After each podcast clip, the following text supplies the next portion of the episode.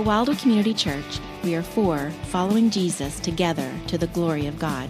We're for the church, for the community, for the nations, and for the next generation. To contact us or for more information, see our website at wildwoodchurch.org. Last Sunday, I had the great privilege of being downstairs with a number of our middle schoolers and fifth graders in a couple of different projects. And our student pastor, Jonathan Holmes, was, was here with you. And I know you were encouraged by his message as he guided us into God's Word. I certainly was encouraged as I had an opportunity to listen to that message later. But Jonathan being with us, he carried on a series that we began back at the beginning of May, end of April, on the church.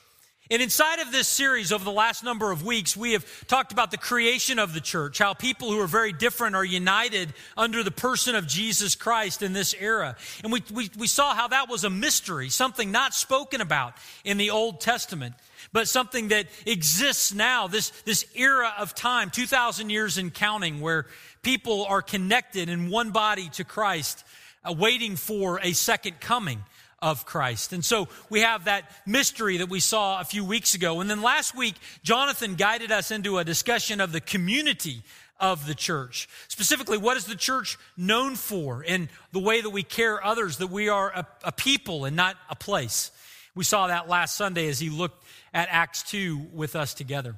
Well, today we're going to continue this series and wrap it up actually by talking about the leadership of the church. And as we talk about the leadership of the church, we're going to be looking at Ephesians chapter 4, verses 7 to 16 together.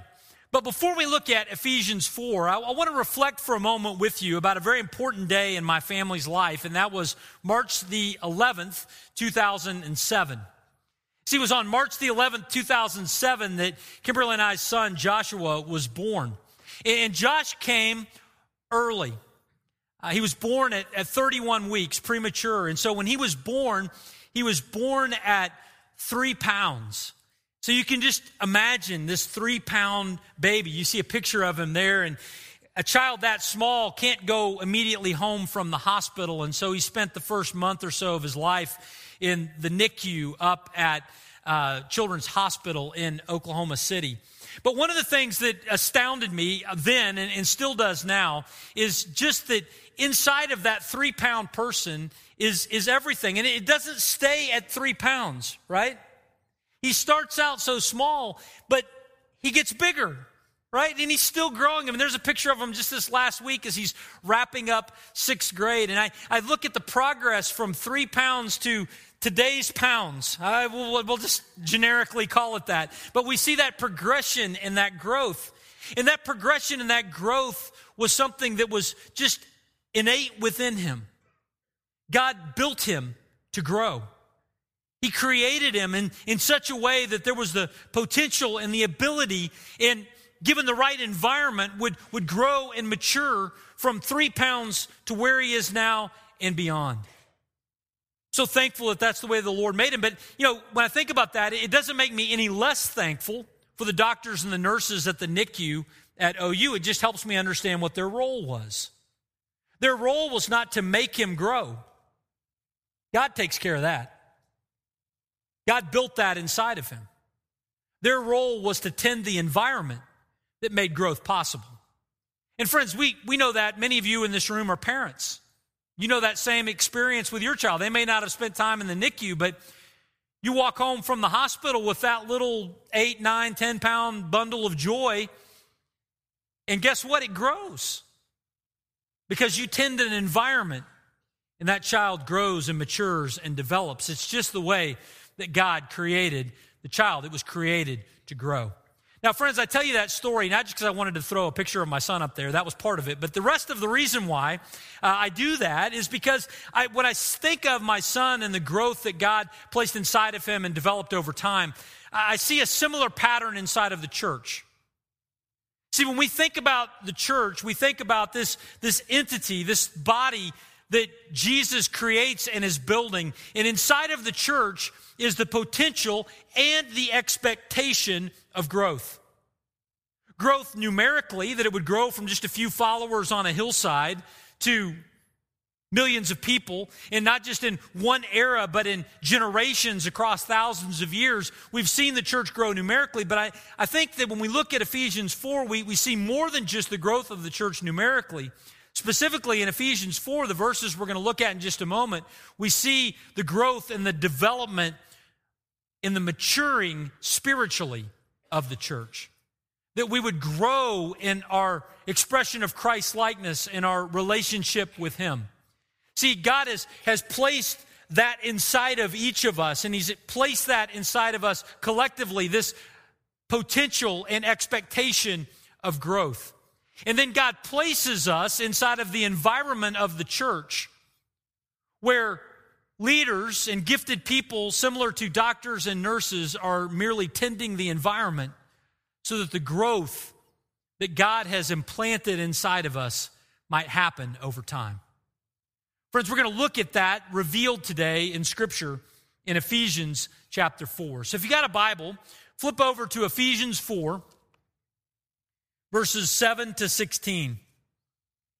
Ephesians 4 begins with this beautiful expression of unity in the body of Christ and inviting all of us to live a, a life worthy of the manner of our, our calling. We, we, we see that at the beginning of chapter 4, but he continues and ramps it up in verses 7 to 16, talking about the growth that is expected and how God facilitates that inside of the church. I want to read these verses for us, then we'll back up and look at them more in depth. Verse 7 begins and says, But grace was given to each one of us according to the measure of Christ's gift. Therefore, it says, When he ascended on high, he led a host of captives and he gave gifts to men. In saying he ascended, what does it mean but that he had also descended into the lower regions, the earth? He who descended is the one who also ascended far above all the heavens that he might fill all things. And he gave the apostles and the prophets, the evangelists, the shepherds and teachers to equip the saints for the work of the ministry, for the building up of the body of Christ, until we all attain to the unity of the faith and of the knowledge of the Son of God, to mature manhood, to the measure of the stature of the fullness of Christ, so that we may no longer be children, tossed to and fro by the waves and carried about by every wind of doctrine, by human cunning and craftiness and deceitful schemes. Rather, speaking the truth in love, we are to grow up in every way into Him who is the head, into Christ, from whom the whole body, joined and held together by every joint with which it is equipped, when each part is working properly, makes the body grow so that it builds itself up in love. Friends, in these verses today, I want us to see a couple of things about the nature of the growth that God has built into us, and then also how He tends that growth through leadership inside of the church. Well, the first thing that I think we need to see inside of this is this principle that we are to grow in Christ. Now, we see this in the second half of the verses that I read, beginning in verse 12. And when we just allow our eyes to scan back over those verses I just read, we see again and again this call and this expectation of growth for each of us. Look at what it, what it says here. It, it talks in verse 12 about building up, kind of the idea of a building that is growing in size and in structure. It's applied to the church. There's this idea that we are being built up. There's the, the idea that we are maturing to the fullness of the stature of Christ. Again, it's growth language, maturing language. That we're no longer children, verse 14 says. Again, maturing language. That we don't stay young, but that we grow and that we develop. Verse 15 talks about growing up, not in some ways, but in every way. Verse 16 talks about how the body is made to grow and that it builds itself up in love over and over and over again in these verses. The growth of the church is talked about. We can't escape it. And again, I, I think that in part he is talking about numerical growth, that the church would grow in number. We've seen that play out in history, we've seen that even play out locally.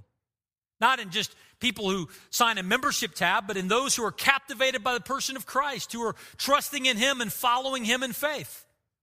That number has increased from the first century to today.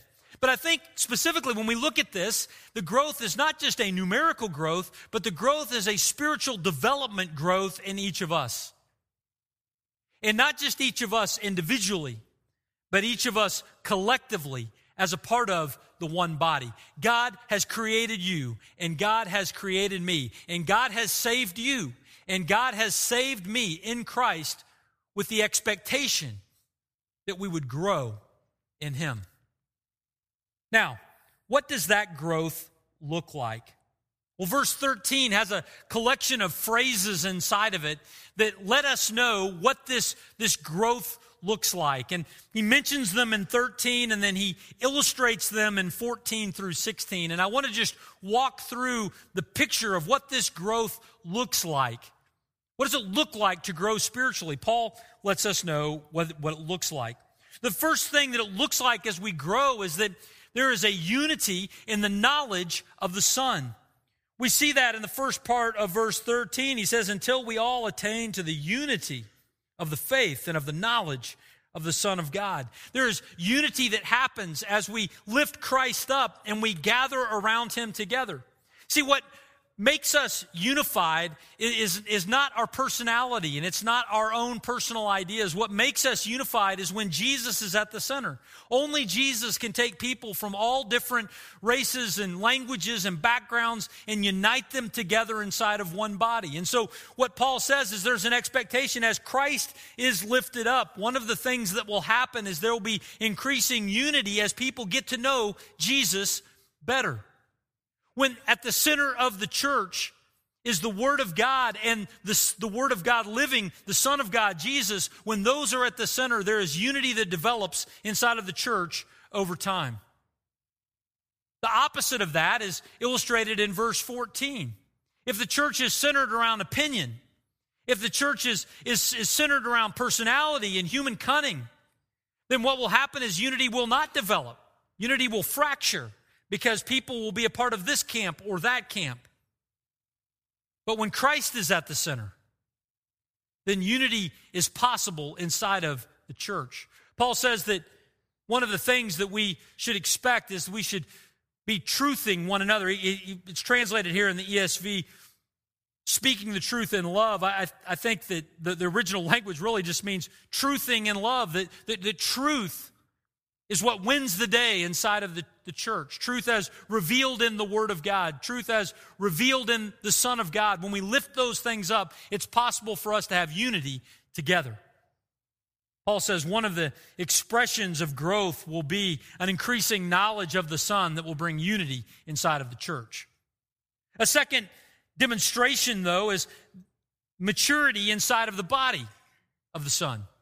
Now, we see this in the second part of verse 13 when he talks about maturing to manhood. Again, this idea of maturing to manhood is, is illustrated for us in the second part of verse 15, where it talks about growing up in every way into Him who is our head, into Christ. What that's talking about is the, the development of somebody in their relationship with Jesus and us collectively in our relationship with Jesus, that we're growing more and more into Him in every way in our lives over time. You know, when, when Josh was three pounds and he was in the NICU, he is, he's grown physically over that time. We saw that in the picture. But, friends, I can tell you that he's not just grown physically, he's grown spiritually. He's come to place his faith in Christ, and we celebrate that. He, he's grown in his ability to serve others, no longer just crying when he needs something, but able to, to be a blessing to his family and to those around him and to serve in different areas. He's going to serve at VBS in a couple of weeks. I'm not trying to blow your head up here, son, but what, what I'm saying is it's been awesome for us to see that growth happens not just in one area, but in, in many areas or in every area. And in the same way, what Paul says is as we are growing in our relationship with Christ, we're not just a one issue person. It's not just about this one area of our lives, but we should expect growth across the board. Not necessarily at the same time or at the same pace, but over time, all of the different areas of our life are being transformed and shaped by the person of Jesus Christ. When He is our head, we are growing up into Him. We're being shaped in our character as He is. Third thing that we see beyond maturity in the body, but we also see a measuring the stature of the Son of God. Now, this is a remarkable idea. Again, we see this phrase mentioned at the end of verse 13. We see it play out in verse 16 where, where he talks about the body working and demonstrating love. I think this is the idea that Jesus has spread out his spirit and the gifts into us collectively as a people. So that when we get together, there is a more full expression of the Son of God than if we were just alone. There's insight that we would get, there, there's, there's experience that, that would help us understand. And when we gather together as a church family, there is a fullness in the measure of the stature of Christ that is not found alone. See, what we, what we see referenced here is that growth in maturity is, is measured in, in unity around the truth, around the Son of God. It's, it's found in maturity in all of the areas of our life, growing in increasing dependence upon Jesus in obedience to Him. And, and it's found in a, a, a measure that is collective of the full stature of the Son of God as we come together. The ministry that He wants to do happens collectively, not just individually. And that's what a mature and growing church looks like. Now, what do we do to apply that idea in our lives? How does it look like in our life? If that's the principle in Ephesians 4, what does it look like for you? What does it look like for me?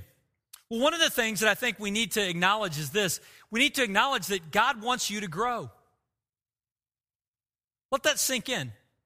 God desires that you, you would grow. Insert your name. God desires that you would grow. It's not just God's desire that you trusted Christ at church camp years ago, and then you're just going to kill time for the next few decades until you're in glory. God's desire is that your soul is growing in dependence upon Him. That's God's desire. His desire is not that you would be saved and then go do your own thing. His desire is that you would grow together as a part of a church family. That's God's desire for you, and that's God's desire for me. That's true whether you have been disconnected from Christ for your entire life or even for a number of decades as you're here today, know that God's desire for you is that you would grow. And it's also true for those of you who are here today who are coming into this morning riding a wave of growth, just excitement in the things that you've been seeing the Lord do. Guess what? There's more even still. God's desire is that you would grow. My question is in what area does God want to grow you next? Great question to ask as you spend time in prayer reflecting on this time together today. God's desire is that you grow. And this growth, friends, is going to be demonstrated in a variety of ways. And we, need to think about this also as it relates to application. One of the ways that it will be demonstrated is in a growing knowledge. If we're going to have unity around the Son, we need to know who the Son is. And one of the applications would be for you to get into God's Word, to, to read it. Pick up your Bible this summer and begin to read. Read Mark's gospel, read John's gospel if, if you're just getting started, or participate in a Bible reading plan of some kind. Getting involved in reading God's word helps us have unity together because we're gathering around the person of Jesus Christ. It may begin there. And you know what? That's the application you would expect from me. I mean, at Wildwood, regularly we talk about the Word of God and its importance. But it's interesting that that's not where this ends. He doesn't say just get to know a bunch more stuff. He, he says gather around this knowledge, but then he continues on after that and he, he talks about a number of other things. He talks about unity that is demonstrated, not just unity that's talked about, but unity that is demonstrated inside of the church. If we're created to, to have the full measure of the stature of God as we come together, then, then are you connecting inside of the church? Are you a part of making it a pattern to, to worship regularly as a church family? Are, are you part of a small group? See, those are expressions of being a part of that. Are you using your gifts in serving? We'll talk more about that in a moment. But not just unity that is talked about, but unity that is demonstrated. The third idea is the love that is shown. As we gather the love of Jesus is to flow through us into the lives of those around us. Our, our standard for love is not do unto others as we want them to do unto us. Our standard is do unto others as Jesus has done unto us. It's an incredibly high standard. but by the Spirit's empowerment, we can seek to live that kind of a love and sacrifice for others out in real time inside of the church. What, what does it look like for us to grow? It looks like us growing in our knowledge and demonstrating our unity and showing love to others. See, this is the growth that is built inside of you and inside of me. But how is it that that growth matures? How is it that it is, it is realized? It's interesting that, that this growth that is built inside of us is intended to, to show up as we live out our lives inside of the environment of the church. And by church, I don't mean just these four walls. By church, I mean the gathering of God's people. As we grow spiritually, we, we grow in the environment of the church. And we see that inside of this passage. And I want to just go back to where I began with the illustration of Josh and the NICU. You know, again, God created the, the possibility for physical growth and spiritual growth and emotional growth inside of Josh. The doctors and the nurses merely created an environment where that could happen at its normal and natural progression. And in the same way, when we think about the church, God has built into the church the ability to grow. He forgave us in Christ, He empowered us with the Spirit. He invited us into a relationship with Him that would go on forever and ever. But the way that God has provided for that growth to materialize and to develop over time is in the environment of the church where gifted people are around us, ministering God's grace to us day by day. We see this in the first part of the verses that we read in verses 7 on down through verse 13. What we see here is this, this picture of the descension and the ascension of Jesus. Now, when you read that, that, that can make your head spin, right? There's a lot of words in there. Ascension, descension, what's he talking about? This is the picture of these verses. It is the picture of, of Jesus who has existed eternally in heaven, came down and descended to the earth and was born in, in Bethlehem and lived a life on this earth for 30 plus years, demonstrating the holiness of God and showing us who God is. But at the end of that earthly life, he, he died on the cross as a sacrifice for our sins. And when he died on the cross, he descended even deeper into the earth as he was placed into the grave, but he didn't stay there. But he ascended from the grave and then ascended back to heaven. And the picture of Ephesians 4 is one of a conquering general. So I would think of it this way. In the ancient world, there were when a, when a, general would go out and fight and win a victory, he would come back victorious. So let's just imagine that we are a country and Jake is our general. And, Jake leads our troops out to battle. And they go out to battle and they win the fight. When they come back from battle, Jake would be leading the parade. In the ancient world, this is the way it would look. Jake would be leading the parade, and we would be cheering his victory. And behind Jake in a parade would be the spoils of war coming back from that area. The, the best and the brightest, the, the prisoners and the captives behind him being brought back to serve us. And in that procession in the ancient world, there was one who was a victor, and there were many who were losers, and it was evident inside of this parade. And that's the picture that we see in Ephesians chapter 4, only with a dramatic twist. See, the picture we get in Ephesians 4 is that Jesus descended to the earth and he won the victory of our souls. And then he ascends back to heaven in a parade. And behind him are those that he captured, or better, those who have been captivated by him, those who have trusted in Christ, you and me. We are in a parade, a procession behind him, moving towards heaven. But what happens to us in that progression between the moment of salvation and our entrance into glory is that something amazing happens. Jesus gives us gifts. He fills us in the language of this passage. And then he sends us back to congregations to equip everyone around us to do the work of the ministry. See, Jesus doesn't take us as the spoils of war, He gifts us of His blessing and sends us back to congregations like this one and invites us to be a part of His work here for the rest of our lives. Isn't that amazing? Now, as he equips people and gives them back to the churches as gifts, who are those people that he gives back to the church as gifts? Well, we see a number of them referenced here in verse 11. Some of them historical figures, and some of them contemporary expressions. Some of them itinerant in their ministry, and some of them who are investing long term in a particular place. The first set of people that are gifted and given back to the church are the apostles and the prophets, he says in verse 11. He gave apostles and the prophets back to the church. Now, what's he talking about? Well, if you remember back a few weeks ago at the beginning of this series, we saw this phrase, apostles and prophets, back in Ephesians chapter 2. And we saw it in Ephesians 2. What we acknowledged at that time was the apostles and the prophets, a part of the foundation of the church, was talking about those gifted in the first century that provided us the testimony of Jesus in the New Testament. And what we see here in chapter 4 is that that gift of the New Testament through the apostles and the prophets is a gift that is given to all of the churches so that we might be equipped to do the work of the ministry. So when we look at the Bible and we see the New Testament, it's as if we need to imagine that we're opening up a package.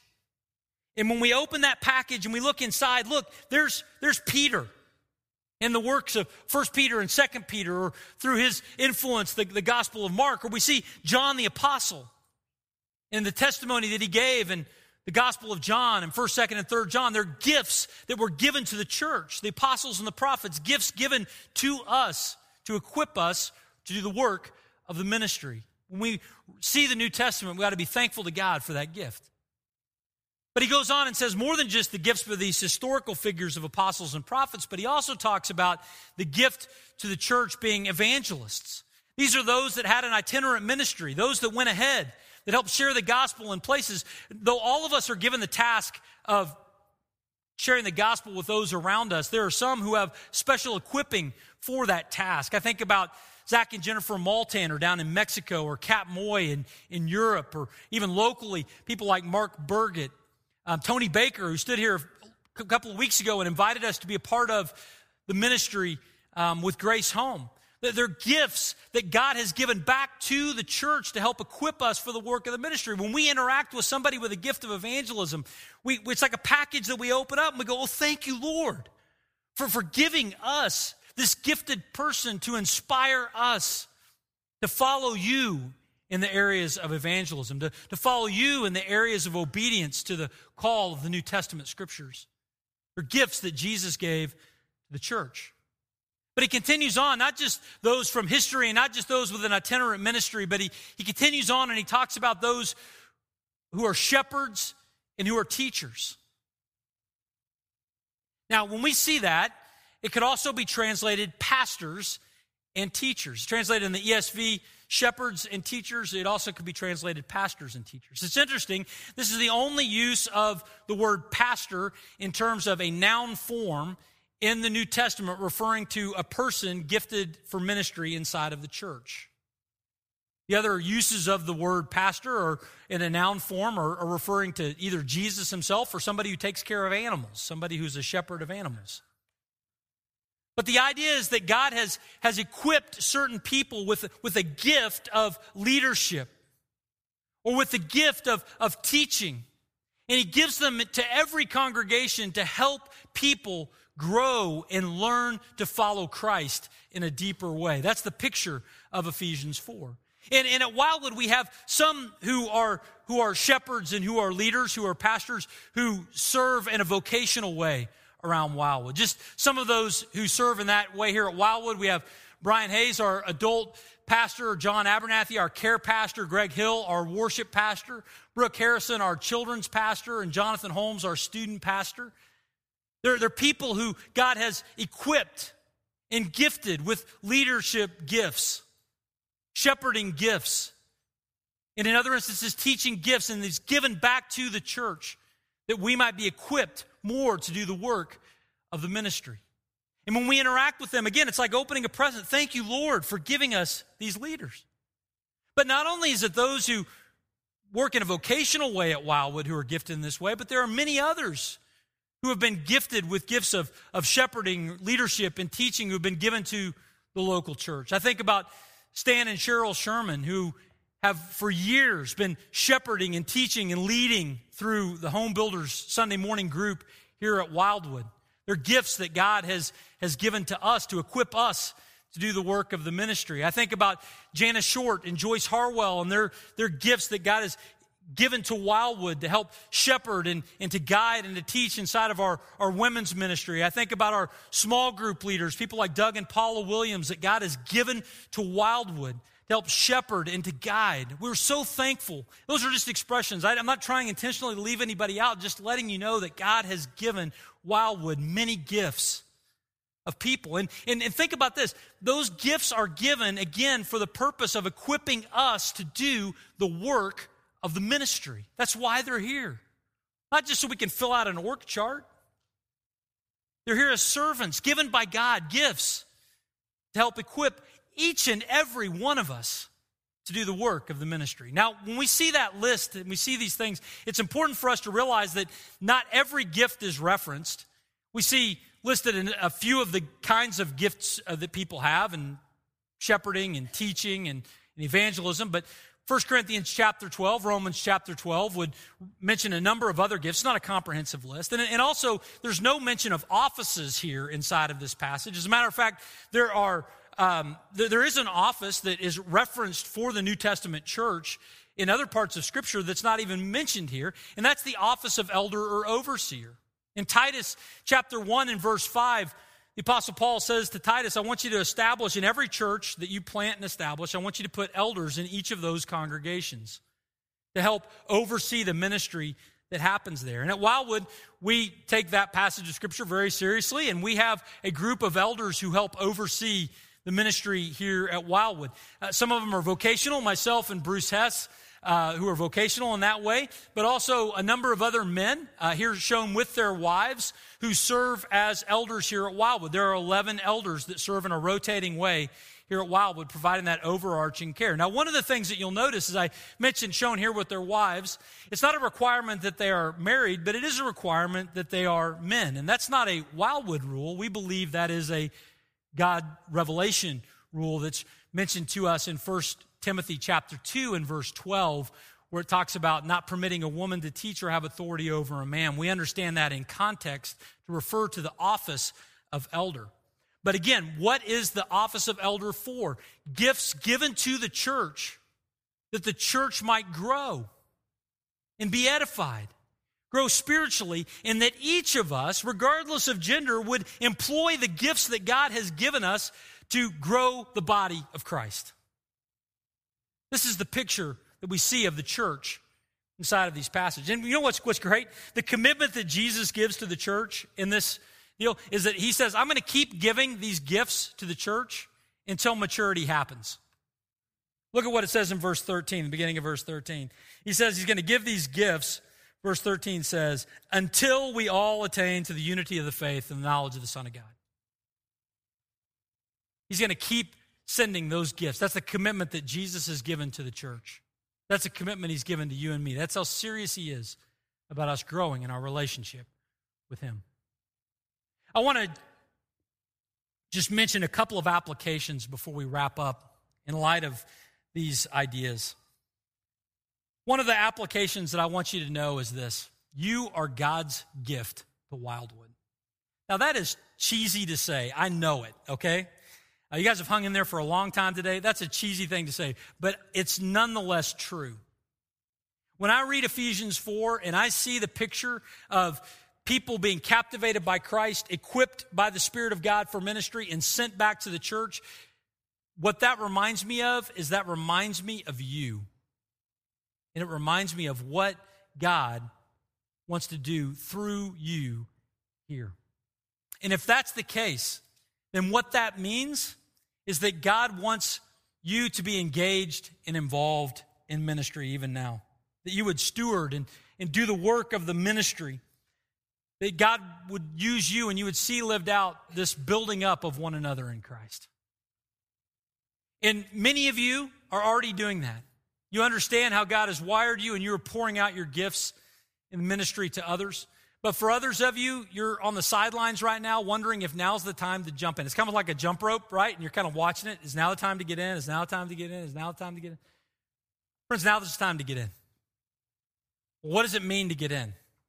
I don't know because it's unique. God has given gifts to all of you differently.